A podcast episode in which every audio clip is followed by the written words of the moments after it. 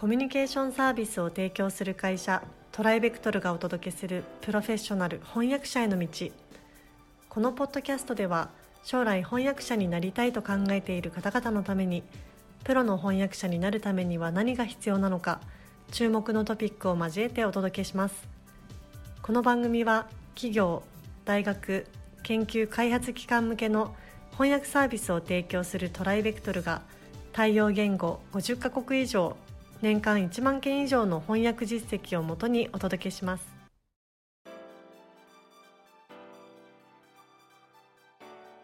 えー皆さんこんにちは。プロフェッショナル翻訳者への道、えー今回もスタートしたいと思います、えー今回も富山さんにお伺いしていきたいと思います。よろしくお願いします。よろしくお願いいたします。はい、えー今回もまた興味深いテーマではあるんですけれども、えーまあ、よくですね翻訳者っていう呼び方とあと翻訳家っていう呼び方2つの、えー呼び方があるかと思うんですけれどもこの違いについてですね今日はちょっとお伺いしたいなと思っておりますはいはい、よろしくお願いしますはい。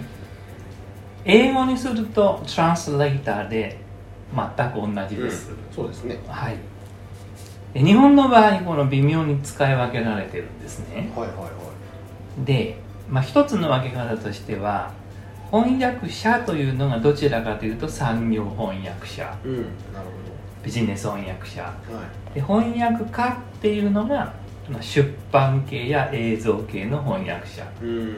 を指す場合があります。なるほど。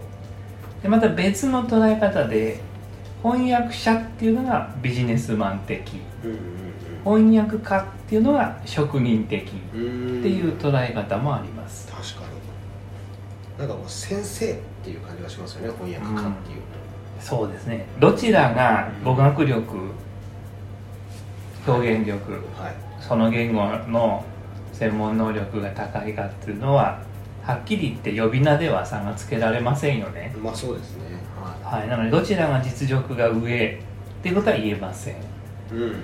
あのーあまり事情をご存じない方は翻訳者が下っ端はい。偉い先生が翻訳はいはい。家っていうと思っている。イメージありますよね。方もいらっしゃいますか？そうではありません現実では。なるほどなるあの翻訳家っていうのは自分でそう名乗ろうと思えば名乗れますので、ほ どなるほど。まあ、フリーランスは何でもそうですけど、はいはい。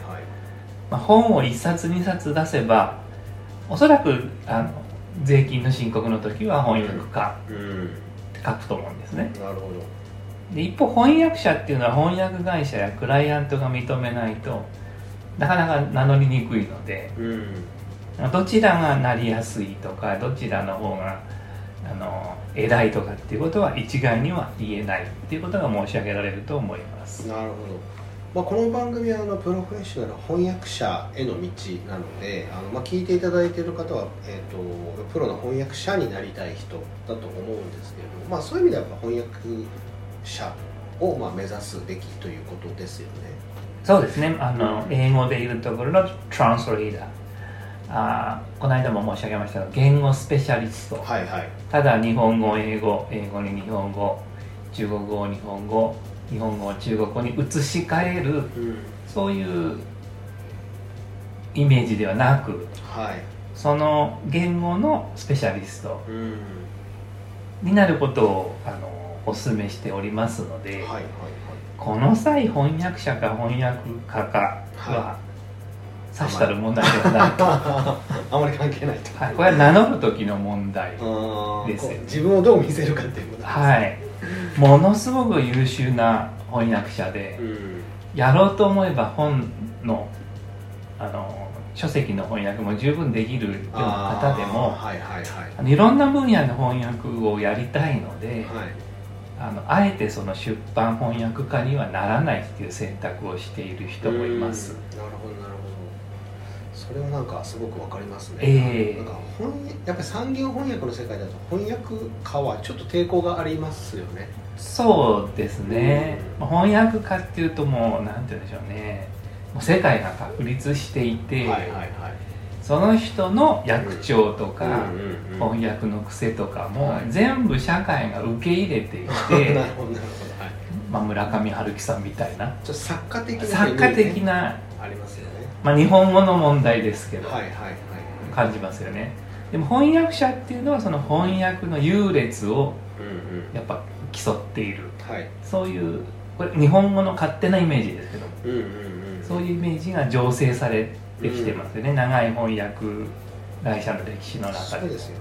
いやなんかすごくそれはよくわかります。あのやっぱ翻訳えー、と翻訳家になってしまうとその作家的なイメージがどうしてもこう離れないっていう人がやっぱり多い。し、今まさに富山さんがおっしゃった通りその社会が受け入れるかどうかみたいなあーなんかすごくクリエイティブな話ではあるんですけど、うん。実際やっぱり翻訳者さんの方がしっかりこうあの地に足つけてお仕事をしているというか、まあ、定期的にお仕事をしているというか、まあうん産業翻訳の世界ですよ。うん、あの出版はまた違いますけども。そうですね。イメージがやっぱ強い私たちね産業翻訳の会社なのでどうしても翻訳者さんとのお取引がたくさんありますけどはい。翻訳家の方とは多分ほぼないんじゃないですかね。あるんですかね。そうですね。あの翻訳者として仕事をされて会社を起こされて、税金の申告時には翻訳家と名乗っておられる方もいらっしゃいますが、皆さん大体自分は翻訳者です。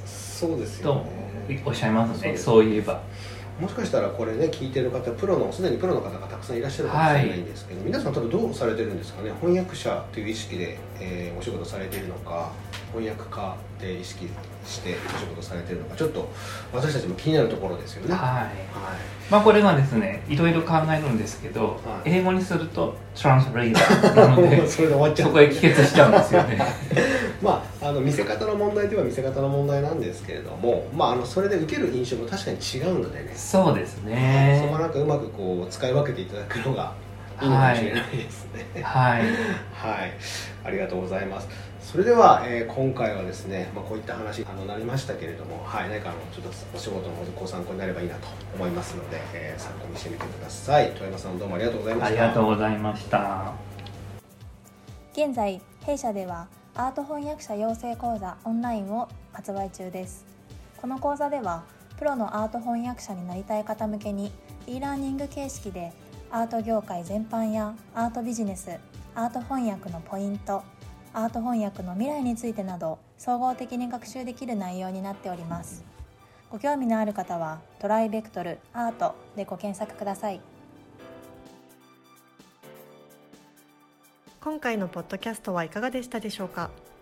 弊社では翻訳者志望の方からのトライアルも受け付けております。弊社ウェブサイト翻訳者募集のページをご覧ください。その他ご質問やお問い合わせはいつでも弊社ウェブサイトからご連絡ください。